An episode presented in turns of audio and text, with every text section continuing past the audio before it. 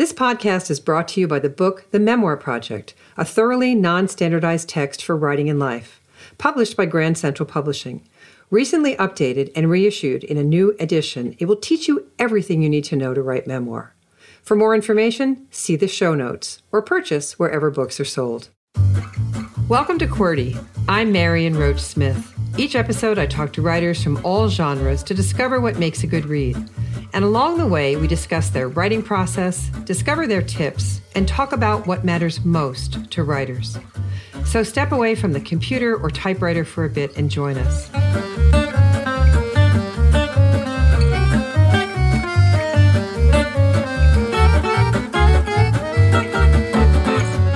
Today, my guest is Terry Sue Harms, author of The Strongbox Searching for My Absent Father, just out by She Writes Press. Welcome, Terry Sue. Thank you for having me. I'm delighted you're here. And what a wonderful book. What a wonderful body of work you have. But this is a wonderful book. And and it makes me think about one of life's great questions, which revolves around how we navigate that space between the stories people tell us about ourselves and the version we really long to have of that tale, because this is where that book so beautifully sits. How do we ever move away from that story we've been told? You were told that a married man abandoned the illegitimate children he had outside his marriage. You were one of those. How did you come to doubt this tale or feel you had outgrown it or want it to be something more? Let's start there. That was quite a journey. I think that as the story tells, my mother died when I was 16. And in literary terms, I would say that was my inciting incident. I did a mm-hmm. significant turn. I had been an obedient daughter, and my biggest objective was to please my alcoholic mother and stay out of the firing line of her volatile personality. And when she died, I really had to step up and take some agency for myself. I certainly didn't have that word agency as a 16 year old, but it was the inciting incident that turned me to understanding who I would be in the world, separate from who my mother told me I should be in the world. And mm.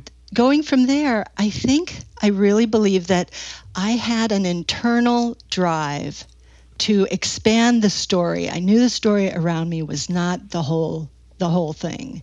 And so mm. I came by that naturally. It's a gorgeous concept. I knew the story inside me was not the whole thing. And I think it's something that perhaps not universal, but it occurs in many people. And your story gives such hope to people who have that feeling that perhaps what I've been told about myself to me is not the whole tale.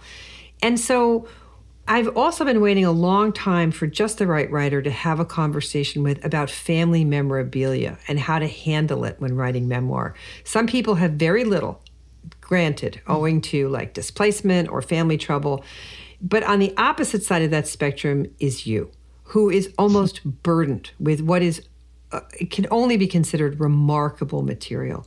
So, can you set this up for our listeners, please? Of course, it's the title of your book, The Strong Box, but what was it that you were given that gives you this title for this book? Can you ch- talk to us about that, please? Mm. The Strong Box was actually something my mother had. It was a metal file box that she kept her most important papers. And it was just a small little metal file box, smaller than a toaster, or about the size of a toaster, I suppose you'd say. And uh, mm-hmm. it had random scraps in it. It had a, a, wooden cigar box that had little bits of ephemera, but among that was uh, a couple pay stubs of hers. There were movie tickets, and there was a beer bottle opener. Just peculiar random collection of items. But there was also in there mm-hmm. these two attorney letters that referenced child support, not saying whether it was one child or two. And there was always a question in my mind if my brother and I had the same father. So that letter, those two letters between attorneys didn't answer that question could my mother have had me with one man and, and my brother with another man? I also have two other siblings. But the contents, we moved a lot, we lost a lot. Everything we had was always shabby and broken and torn. And that was the same with these items in the strong box. But they were important enough to her that she packed them from one residence to another. So while she was burdened with the disease of alcoholism, there was a strength in her. And so the fact that this father mystery was solved in part through the items I found from that strong box, that box also represented the steely strength that resided in my mother beneath the alcoholism. And I feel oh. that I too have some of that steely strength. Absolutely.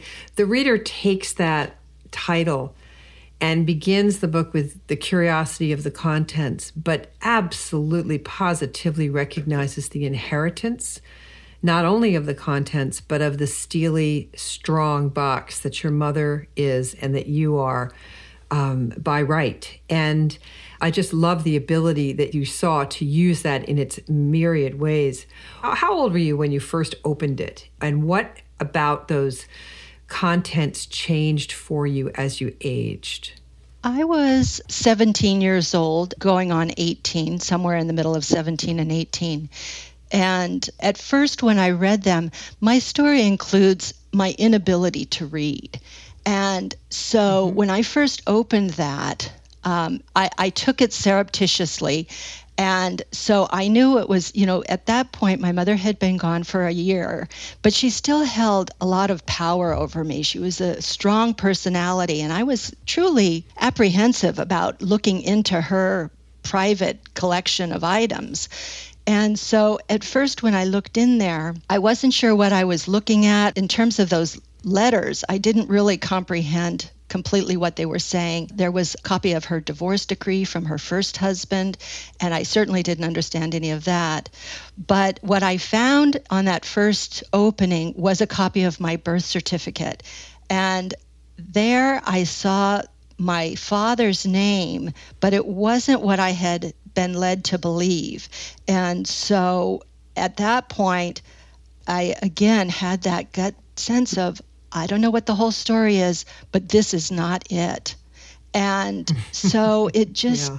kept nagging at me. But I was so uncomfortable by it that at that point, my coping skills were not to be inquisitive. My coping skills were to put it all back, put it back in my closet, much the same way it had been in my mother's closet, tucked in the back corner.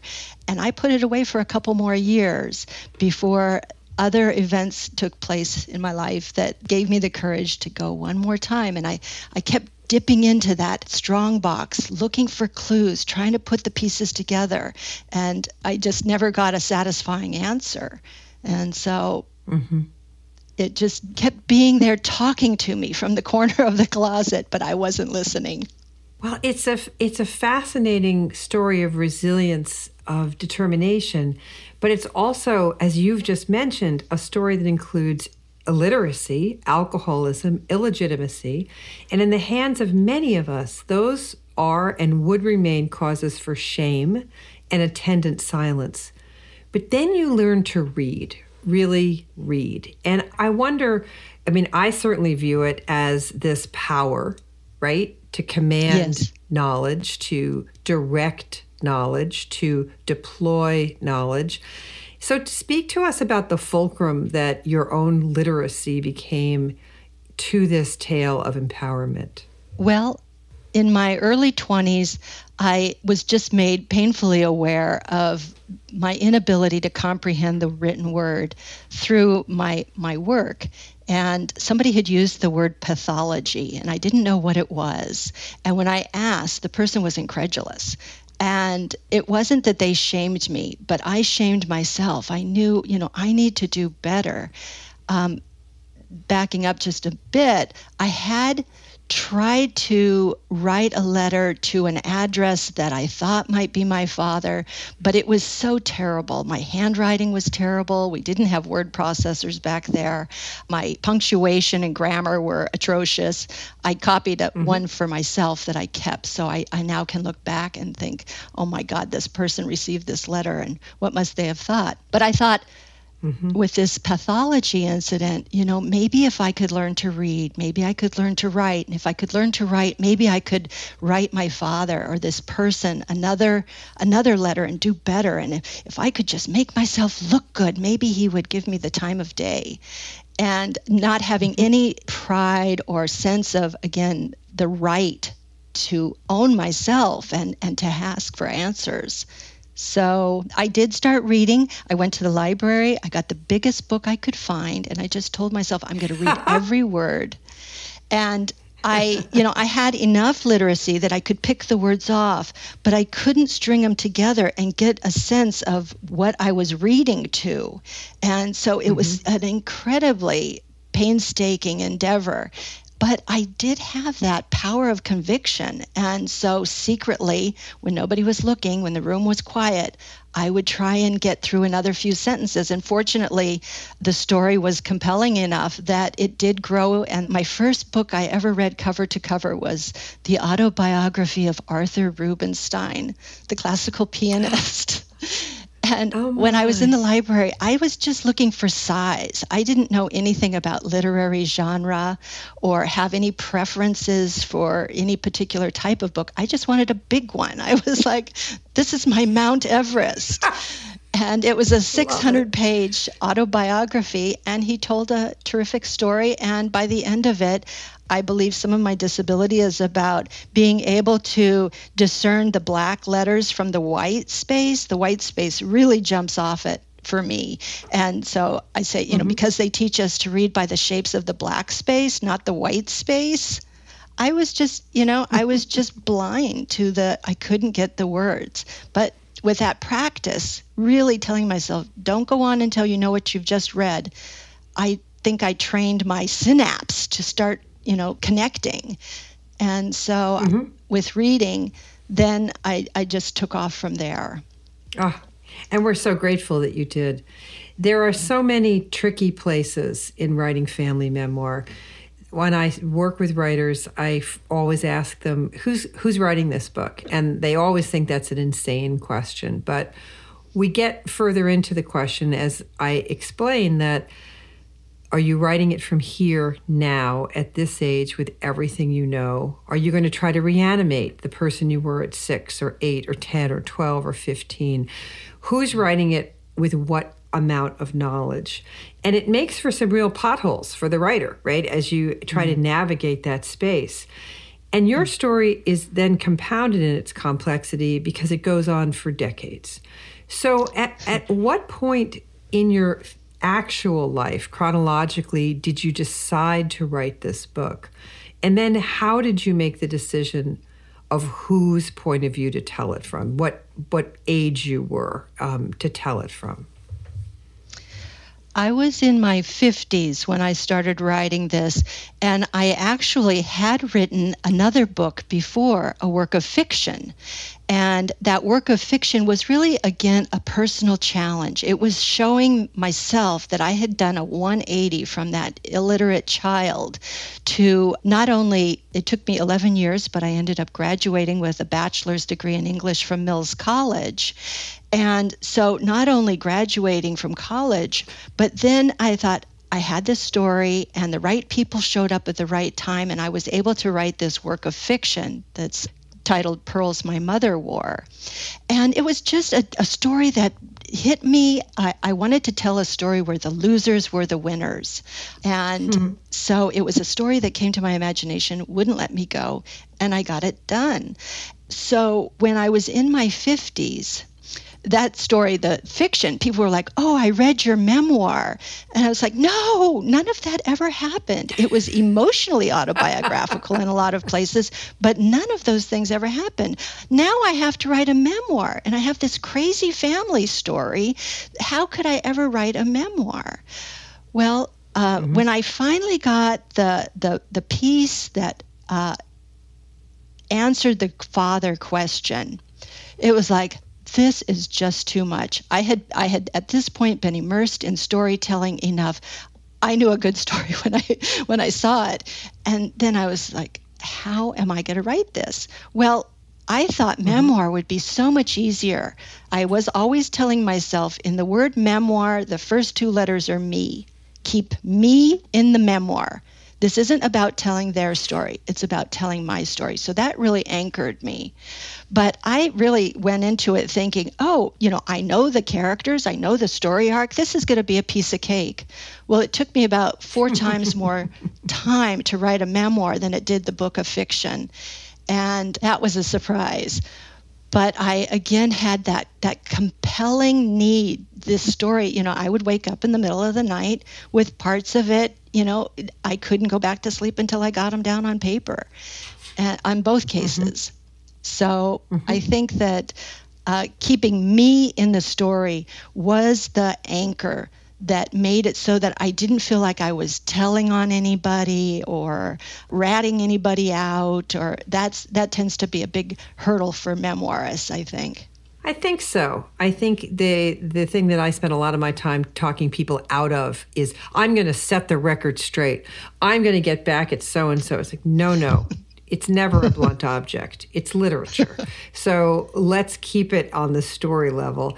And eh, keeping it on the story level when writing family memoir, there are, of course, because there are people involved, differing versions of the same story. Everyone involved has their own version by the nature of experience, which means they're going to have a different version of the truth. So let's talk mm about the truth. Mm-hmm. You just said very clearly that your truth, keeping you in the memoir, was deeply important to you. And, and I think that's a great guide. But what do you do when your brother says, that didn't happen, or it didn't happen that way, or why do you care about this, or any number of other things that other people in the tale believe happened?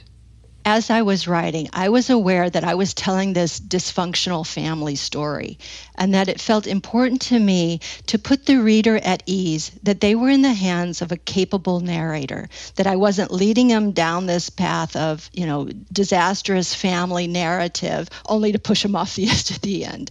So I did um, give early on clues that my point of view would be dramatically different at the end than it was at the beginning. Early on in the story, mm-hmm. I, I, have a, a line about how making my mother happy was a critical objective for me at that time. I said. So I put these mm-hmm. qualifying mm-hmm. statements. If I wasn't sure what somebody was thinking, I would say, I'm not sure if that was even true, but this is the way it hit me. So that the reader would always understand that I was clear that, that my perspective was subjective and that I was only telling the story as it arrived in my life. And I also, although I established that I was telling it from a place of clarity, I unraveled the story on a very straightforward timeline so that the reader discovers information as I discovered it. So it, it reads like a whodunit. And I always say, mm-hmm. instead of solving for a death, it was solving for a birth, mine. And mm-hmm. so it has the, the momentum of what's she going to do now? What's going to happen next? So I don't preempt the story with, you know, I knew better or anything like that. Right. I think the structure of the way you tell it absolutely supports the story itself and the way it unfurls the way that you chose to tell it mirrors the story that you have to tell. And it's a very important aspect of the success of the book.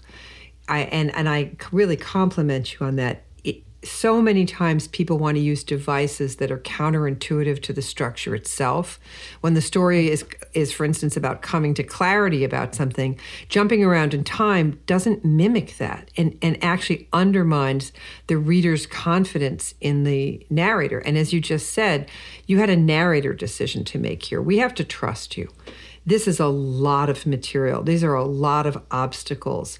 And so I think you did a great job with making those decisions um, about how to, how to structure it.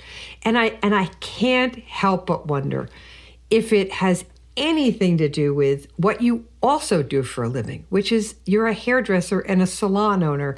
And I just can't possibly do this interview without asking you this is a place of traditional storytelling and secret keeping. We do, after all, tell our secrets to those in the mm-hmm. beauty industry. We've all done it. So, how did that inform you? I, I, here's a great leap on my part. It's an enormous assumption.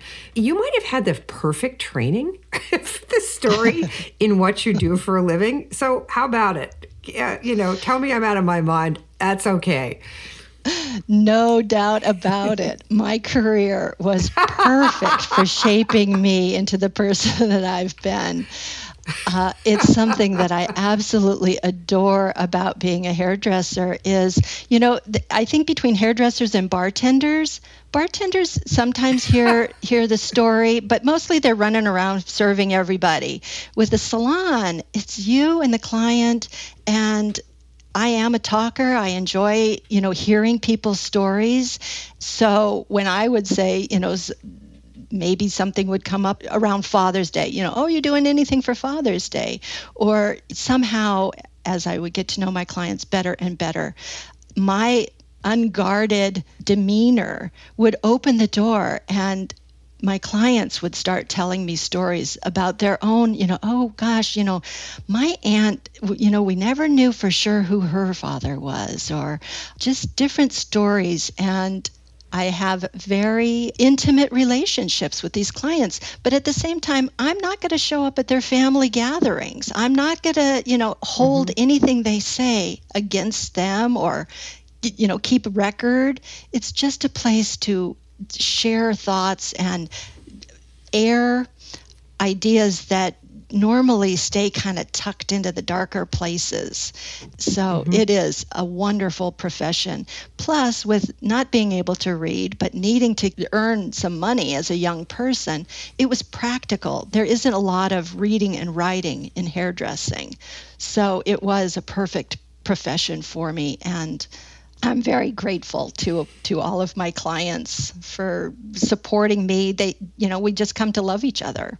Yeah. Also, I think there's something that you know about storytelling that was so deeply reassuring to you, perhaps, that because of the experience, I can't help feeling that it made those obstacles along your way. I mean, the, yeah. the alcoholic parents, a biological father who does not want to be found, alternating stories of uh, versions of the same story.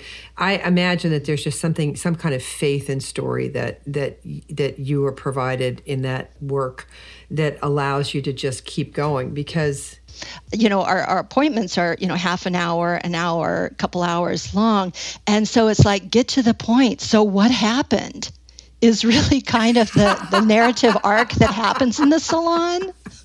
and so you're absolutely yeah. right. It's, it's like that's how you have to tell the story. You know, people just want to know so what happened? right. Did you leave him? Yeah, absolutely. That's gorgeous. It's such a fabulous place and I miss it so much in COVID that mm. um, sometimes you know you're somebody the person who's cutting your hair perhaps is telling you a story, but the woman next to you in the chair she's got a better story going on, and you're getting this stereophonic sort of life stories going on. I always leave there just whirling. Um, I, I have a terrible habit of of listening in, but hey, it's a ripe territory for it. So, yeah, it's great. Yes. Well, uh, yes. speaking of story, you had previously written this novel and you knew how to do that. And you've got these many obstacles in this piece, in, in this life of yours. And you could have, at any point, as you were making the decision to write this book, decided to fictionalize it, which would have allowed you to choose how it ended because the ending per se could have happened, you know, the way you wanted it instead of perhaps the way it did happen. Just talk to us a little bit more about because a lot of times people say to me, "Oh, maybe I should just fictionalize my memoir. Maybe I should just grab a hold of it in a way that I can't in this unresolved story that I've got." Just give us a little encouragement or help. How can people see their way clear to finishing a book when, you know, it might be easier, it might feel better, right? To just kind of fictionalize an ending and jump out of it. But instead pursuing it to what ending you you were allowed to find in your tale. How did you keep in there?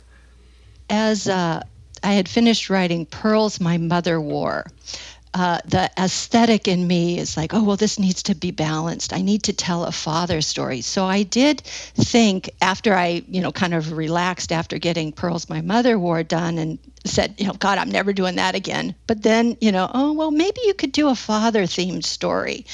And as I was hunting around in my imagination for a father themed story, and maybe it even being one where a daughter was looking for her father, I had very little experience with fathering. And so every time I tried to draw a father character, it just fell flat. And I spent years sort of thinking, how could I write something and dabbling? And it just never really sung the way the other story had. And um, so, like I say, it wasn't until I got this critical piece of information that the story pivoted, and there was born my father's story. It was the real life story. And it felt so like you can't make this stuff up. If I had written my story as fiction, people would scoff. They'd be like, oh, come on. so I had to write it as as the real deal otherwise it would just i would i would be like oh please um, and so i did have to just say if i'm going to tell this story and this is a powerful story then then i'm going to have to do it straight mm, people would scoff yes they would have that's absolutely true. I think a lot of people think it's getting too hard here. I've got to fictionalize it. It's actually would have been far harder to believe as a piece of fiction than as memoir. That's a great point. The thing that I find fascinating about many things I find fascinating about the story and the way you chose to write it, it's not about the big reveal. The big reveal you utilize. It, it was a motivation to tell the tale. It helped you get there. But it's really about the path home in the largest sense, the path home from finding out. I mean, what you do with it is so important. I say to people all the time memoir is not about what you did it's about what you did with it. And this is a great example. This book is a great mm. example of what the knowledge you gained propelled you to do with it. Like, you know, you had miles to go before you sleep after a big discovery. So, how did you make that decision? I mean, it's true, absolutely. But I think a lot of people struggle with where to end a book. And that miles to go before we sleep, that act three that what we do with what we finally learn is such an important step. So, talk to us a little bit about crafting that, what you do with that path home. Well, here I have to bring in my editor. She was the one who saw the epilogue in the book. And just mm-hmm. encouraged me over and over to wrap it up with that. And I'm so grateful mm-hmm. that she did. It makes perfect sense at this point, but I can't lay claim to uh, entirely knowing that that the epilogue was going to be the way the final page would occur. Hmm. So no, I kind of feel like I, I, represent the opposite end of the, the writing spectrum. Most writers you hear, you know, oh, I, I couldn't get enough books as a kid. My family, we always were reading and I was always getting books. I, I was not that and I don't write by hand. I don't write in a journal. I I don't write messy first drafts. I really I need it to be all tidy, tidy, tidy. I'm constantly tidying up as I work to the end. And I just work very much intuitively. It's like um, when I hear people say, Oh, I could never write, I tell them, you know, chances are you actually would be a good writer because that judgment is, you know, good writing when you see it. And you're thinking, I can't get there. But once you do get there, once you hit the note that you're really after, it's so satisfying. And so as I was working to the end and, and got the epilogue completed, there was just this internal bloom of satisfaction. I knew this was right and I could stand behind it.